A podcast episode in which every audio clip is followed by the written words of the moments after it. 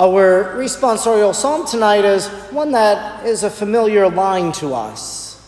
Here am I, Lord, I come to do your will. Not only is it a responsorial psalm, but it's also a story in the Old Testament in the first book of Samuel.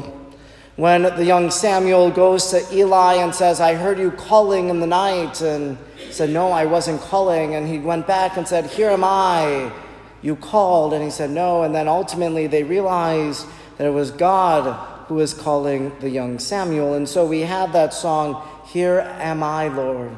Is it I, Lord? I have heard you calling in the night. So this phrase is one that's familiar to us, and really it becomes a prayer for us.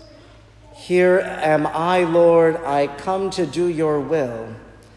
Like to maybe propose for our own imagination tonight a world that if someone didn't respond to what it was that they actually accomplished, if they would have held back, what would the world be like? What if that individual did not say, Here am I, I come to do your will, I've come to execute it in my life, in the life of my community, and the world? We can look at that question from a religious perspective. We can look at it from a secular perspective. We can look at it from our readings tonight. The three authors or the three characters that we meet tonight in our readings.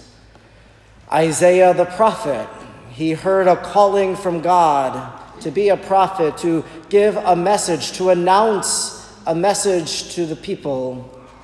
But what if Isaiah, when he heard the call, did not say, Here am I, Lord, I come to do your will, but instead chose to refuse to do it? Well, then a lot of those prophecies that Isaiah made that we heard about during the season of Advent would not have been fulfilled. He would not have written them.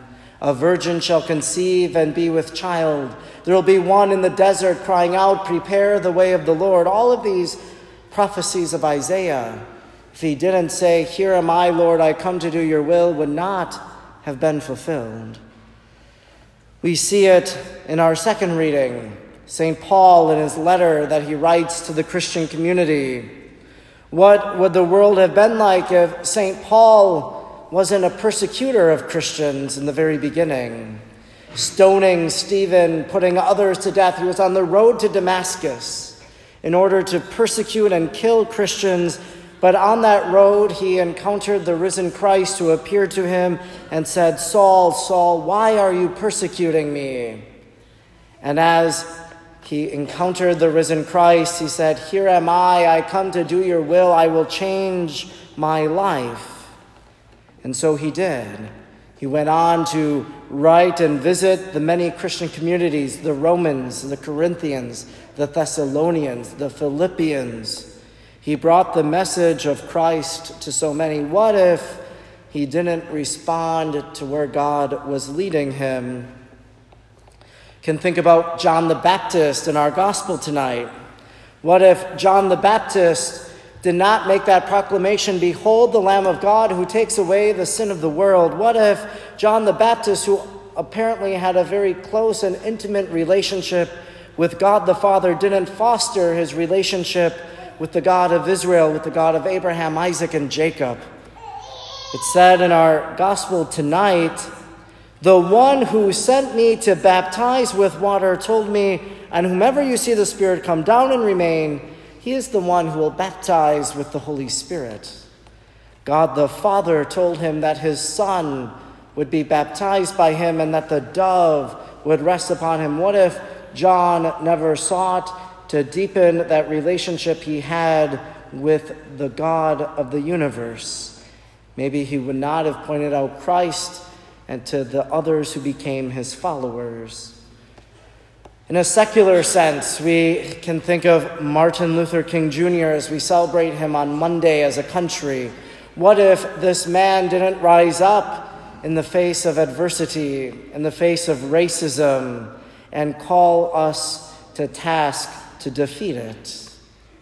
What if he didn't respond to that prompting that God placed in his life and said, and didn't say that prayer, Here I am, Lord, I come to do your will? What would society be like? What would the church be like if Mother Teresa didn't minister to the people on the streets of India with the story of her life that touches so many? Just like these individuals who prayed, Here I am, Lord, I come to do your will, we can do that as well. That is what God asks of us. So often, every day, here at Mass tonight, we will as well pray, Thy will be done. And that's not enough for us to pray that God's will be done, that there's something more. That not only do we pray, Thy will be done, but perhaps it's to say, Lord, I give you permission to work in my life so that whatever it is, just like you told John the Baptist, whatever it is that you ask of me, I will live what I have received from you. And so, as we give the Lord permission to work in our lives, it's truly then that we say, I know what your will is, and now I want to put it into action. I want to live it out in my life and in my family and in my community and in the world. That prayer of the responsorial psalm is one that we can pray each and every day, maybe every morning.